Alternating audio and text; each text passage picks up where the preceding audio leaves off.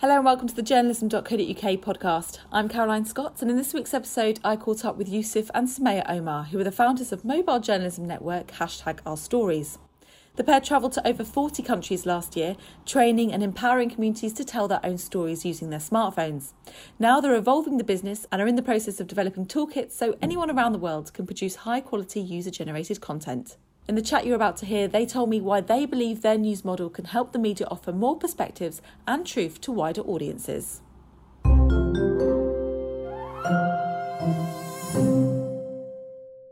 We're the next billion mobile users and we won't be silenced. We're here to engage and inform. Empowering mobile storytellers to bring about reform. We don't need satellite trucks, and that's a fact.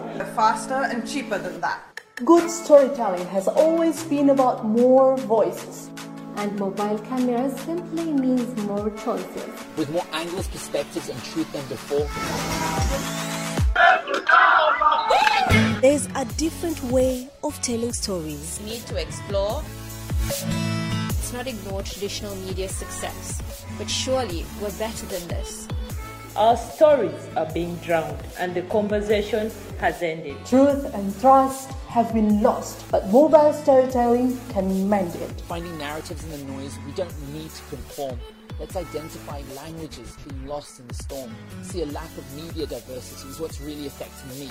We talk about fake news, but don't listen to enough real views. We know misrepresentation can lead to wars. So this is our cause. Hashtag, Hashtag our, our, stories. stories. What's, yours? Guys, how's it been? You're in London. You've been here for the past week or so. Busy times. Yeah, it's great to have a space to call our own for a little while at least. 2018 was insane. We did about 40 different countries in four months, training communities around the world. We then spent three months living in Los Angeles, Venice Beach, um, and now we're in London for just a week before we head off on another bit of a tour uh, across the Middle East, uh, South Africa, Bangladesh, Sudan, uh, Mauritius. Uh, I know you should feel very sorry for us. it's such a huge undertaking what you guys have started, but it's growing. It's I feel like it's grown so much in the past few years for people who haven't heard of hashtag our stories, if they've not been on social media for the last few years, can you give us an overview of what it is and, and how people have become involved with it? So, hashtag our stories tells stories about people changing their world through multiple perspectives. We bring local stories of innovators, change makers, unsung heroes to global audiences. These stories are built on the stories format primarily, vertical video, and they're built largely on curation, on listening to citizen journalists and empowering them all over the world to become, to create professional quality citizen journalism. And yeah, really that's how we were, we were, we were made. We're now uh, celebrating our first one year anniversary.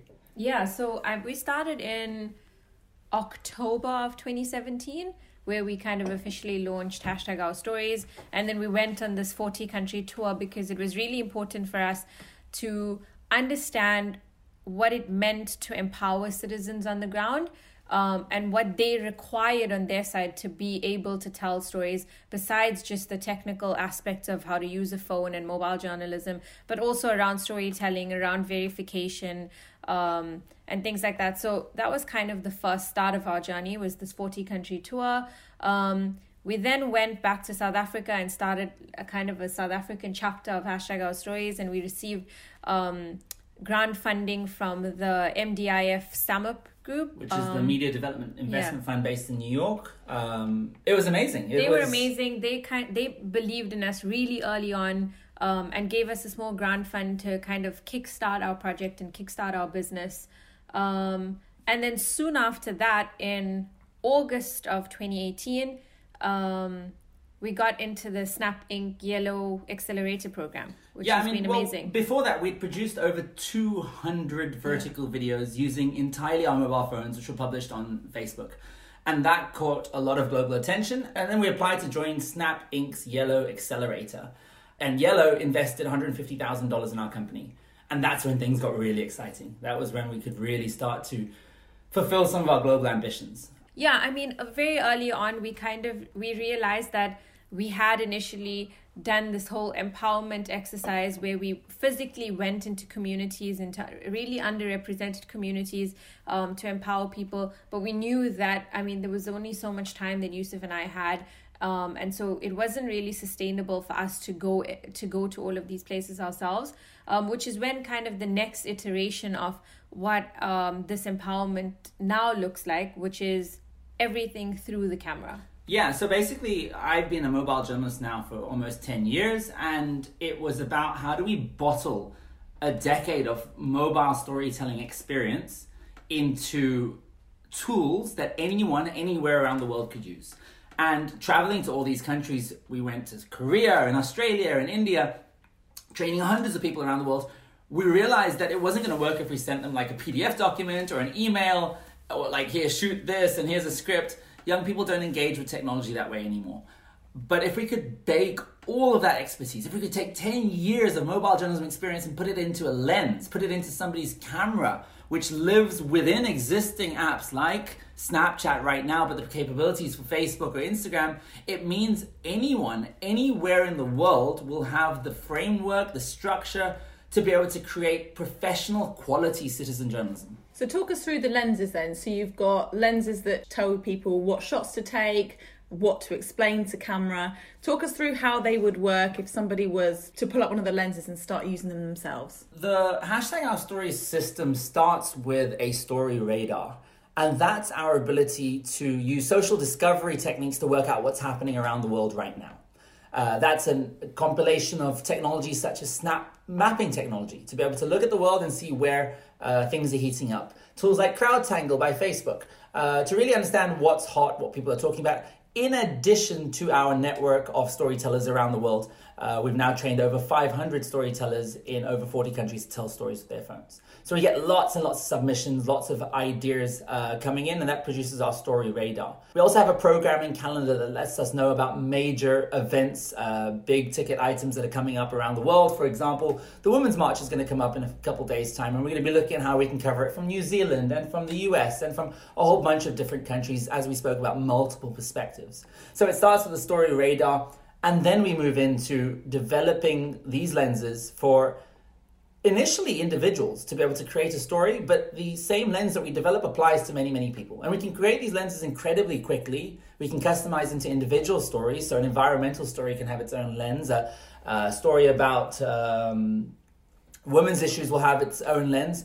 And there's two types of lenses here. We have the selfie lens, the uh, front facing camera, and that provides the storyteller, the reporter, with the necessary questions that we need answered, the basic uh, sort of framework, so that they're not rambling, so that they're producing stuff that is actually of, of, of, merit. Of course, the better video quality we get back is a bit like data. And if you get good quality data, we can have a good quality output in terms of video.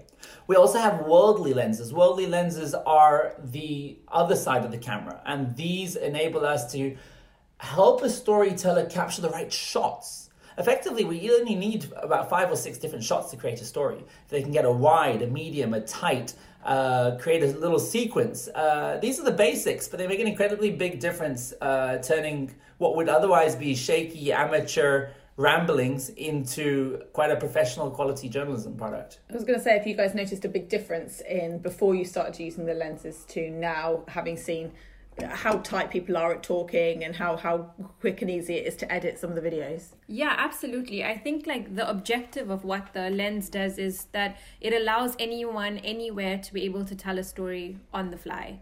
We've definitely seen a better input coming into us in terms of what we can curate in terms of what the structure of a story that that someone's telling. So it's not just about the technical issues of like how to hold a phone or how to hold a camera and mic and things like that. It's more around how do they structure a story? How do they have a cohesive um, story that will relate to someone anywhere else in the world?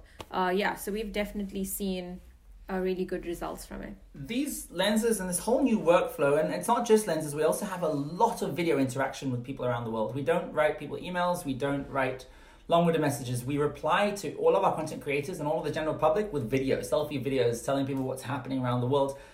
This is a consequence of a brand new form of journalism, and this is curated stories, not from one person's perspective, but often in a singular piece of video, we might have 10 or 15 different voices. Um, and looking at how we can discover more voices, empower more voices is massively exciting to us. I mean, a perfect example of this today, we're looking at the government shutdown that's uh, sweeping across the US. Hopefully, by the time your audience listens to this, the shutdown's mm-hmm. over, but judging by Trump's current rhetoric, it might not be over most of the coverage that we're seeing is being told by the president and the president's spokesperson and policymakers on the top.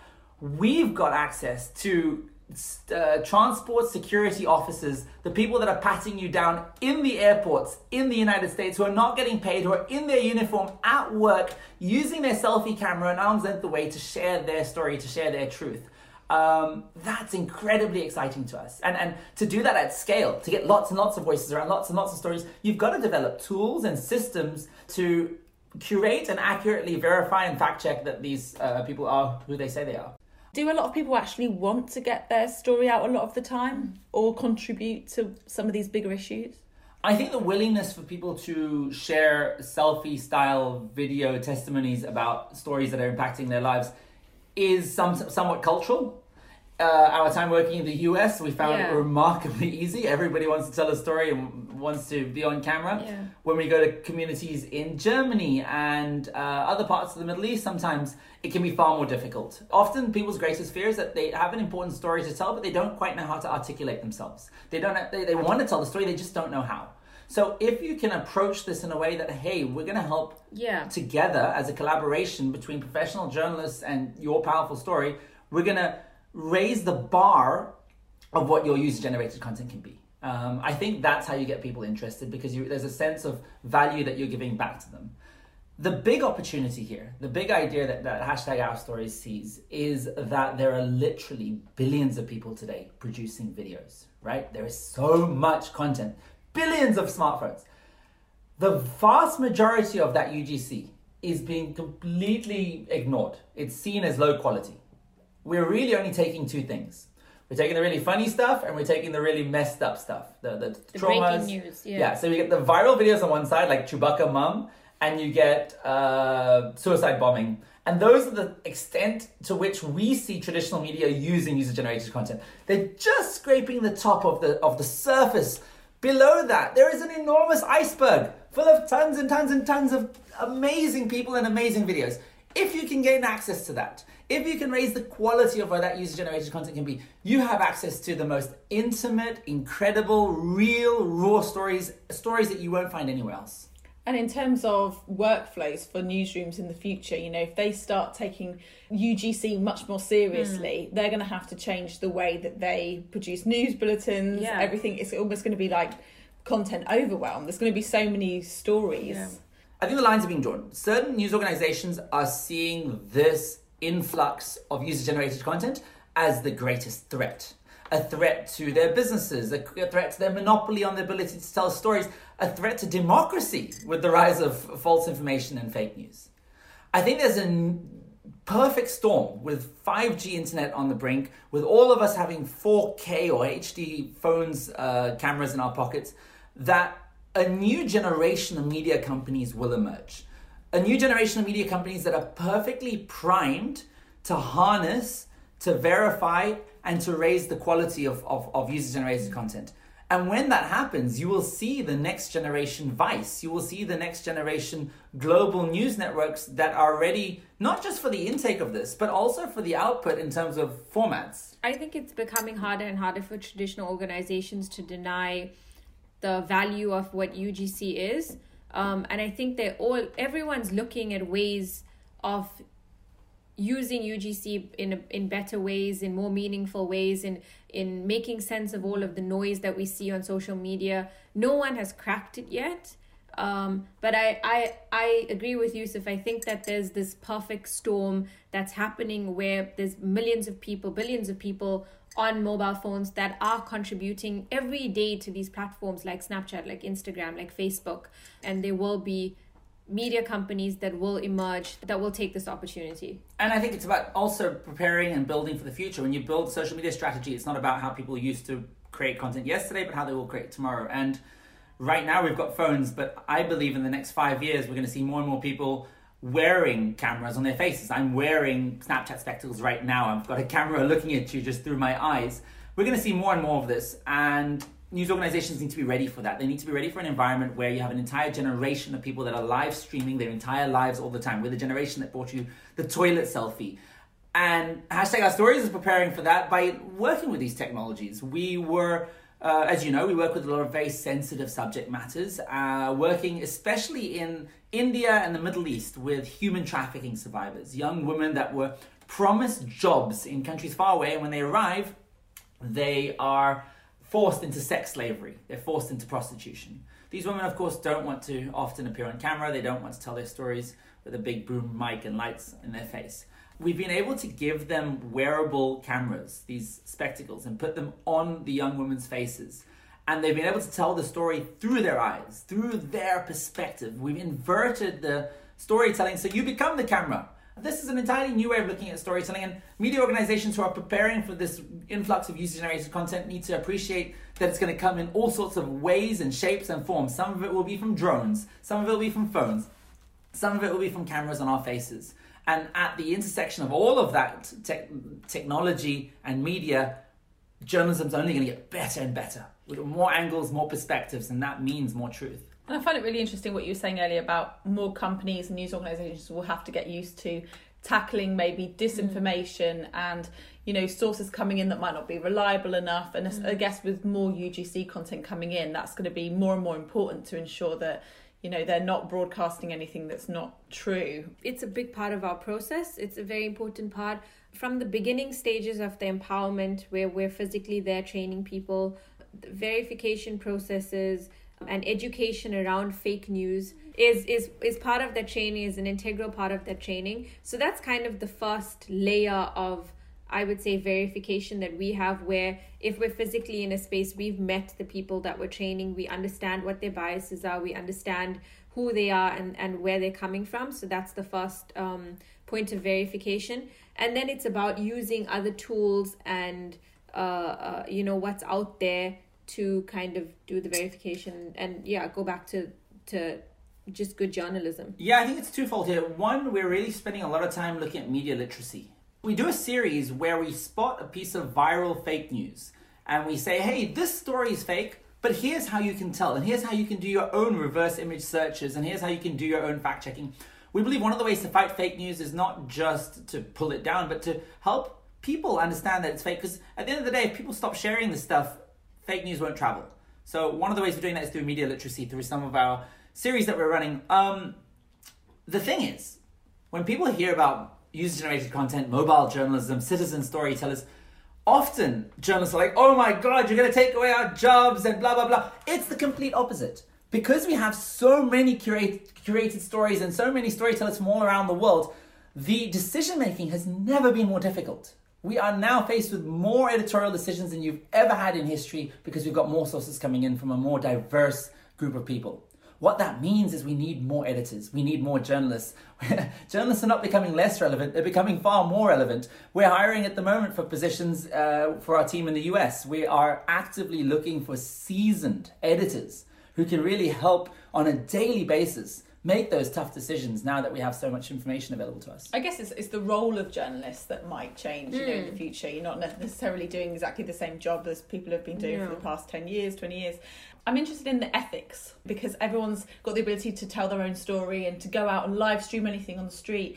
And, you know, at journalism.co.uk, we've written a lot about why journalists have made a decision not to shoot at a certain time. I'm just interested in in people's awareness of what might or might not be acceptable to be broadcast we regard all of these people as reporters. I think everyone can be a reporter, but not necessarily a journalist. A journalist is somebody who has been trained and comes with that set of ethics, principles, media, an understanding of media law. Um, and that's really why these citizens are, are free to shoot whatever they like, uh, to be honest. It's their phones and their time.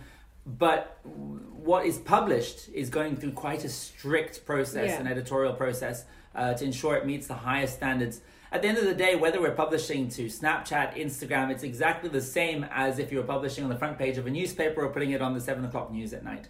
We hold ourselves to the same ethical and journalistic standards. Because at the end of the day, as a news organization, as a media organization, that trust is all you have. Yeah, and I think if anything, it's become even more rigorous and even more of a responsibility because the people that are consuming the content that we make are so young.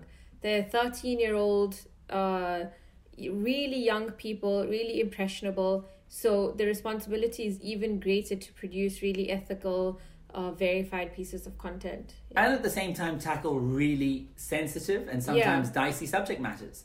We're talking about menstrual cups. We're talking about uh, HIV, HIV, yeah. the consumption of uh, drugs and the legalization of certain drugs. We're talking about women that choose to grow their underarm ha- hairs out. We're, we're talking about subjects that are often seen as taboo.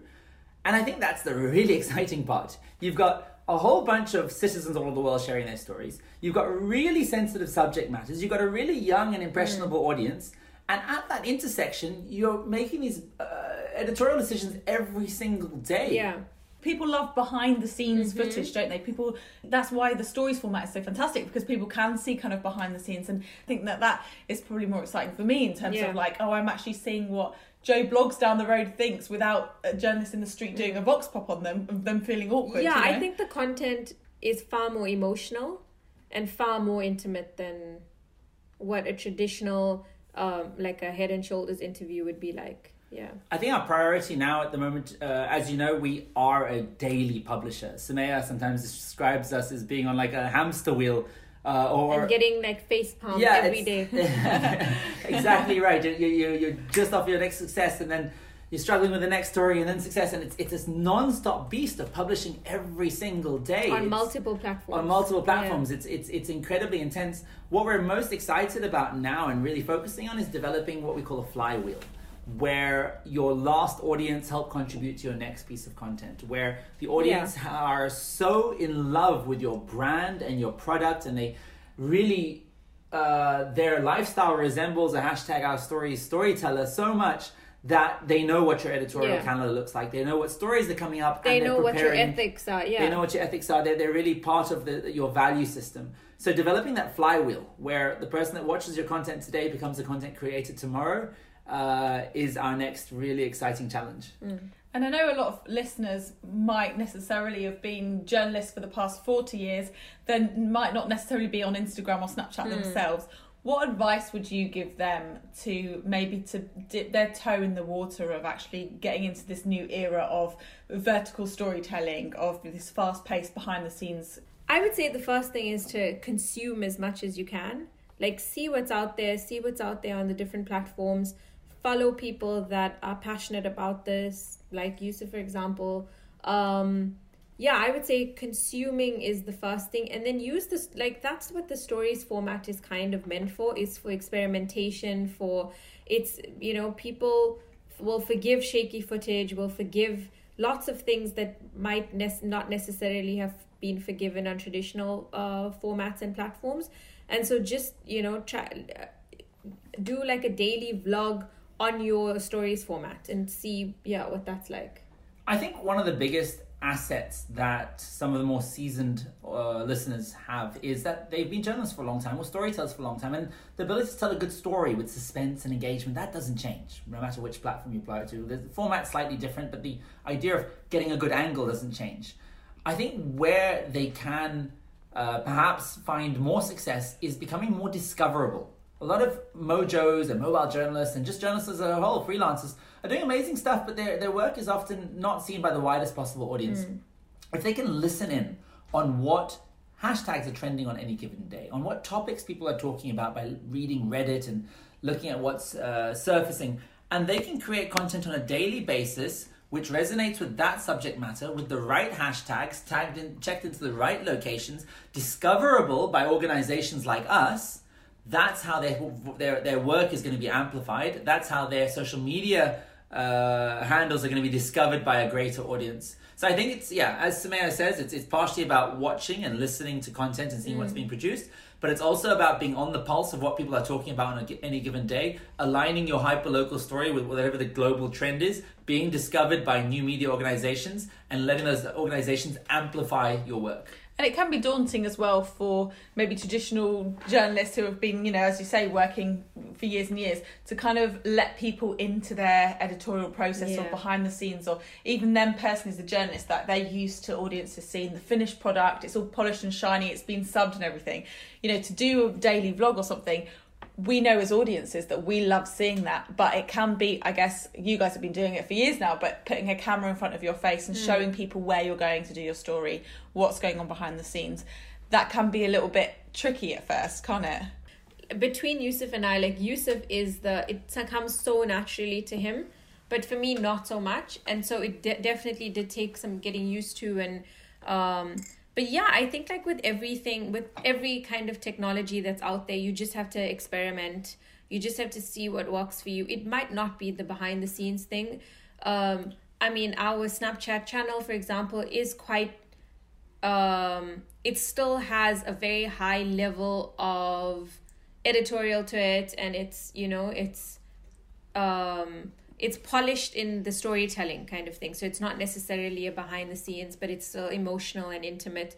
And so it doesn't have to be a behind the scenes of your life. But yeah i think a major part is looking beyond um beyond the gimmicks of these channels and of these platforms and um yeah seeing what the the storytelling potential and capability can be. I think the other thing is nowadays, more than ever before, the want to be journalist or mobile journalist doesn't have to be on camera at all. yeah exactly One of the most valuable skill sets that we're looking for today is the master curator, because curation is the new creation.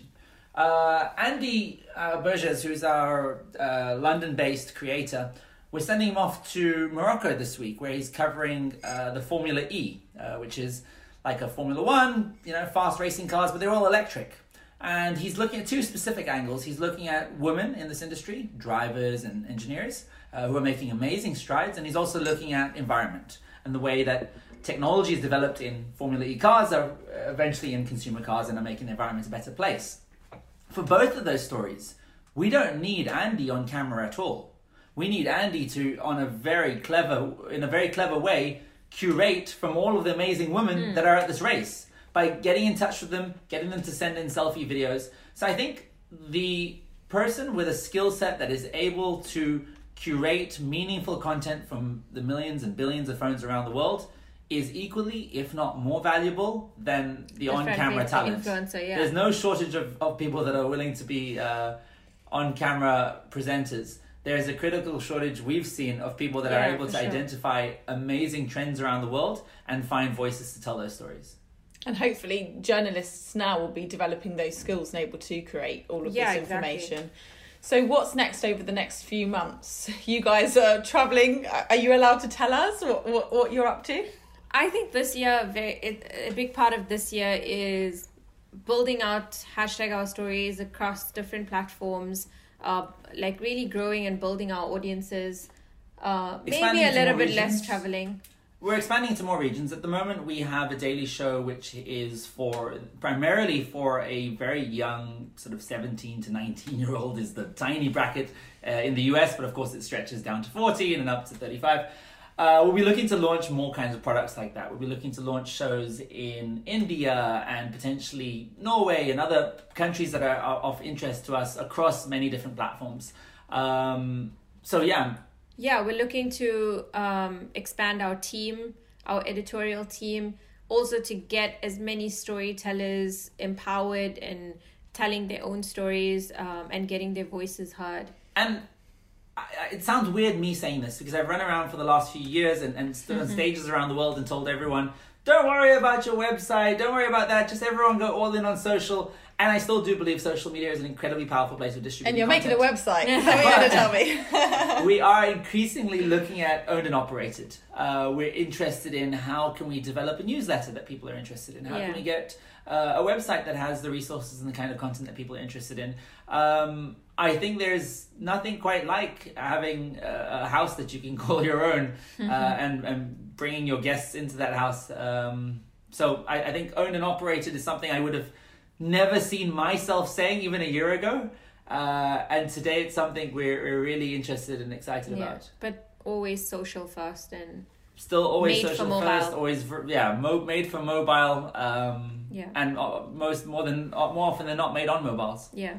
Okay, well, thank you very much for talking to us for this Thanks week's for having podcast, us. guys. And if you guys at home want to check out any of the hashtag our stories, they're on all the social media platforms if you haven't worked out that already. And for more podcasts from journalism.co.uk, visit our website.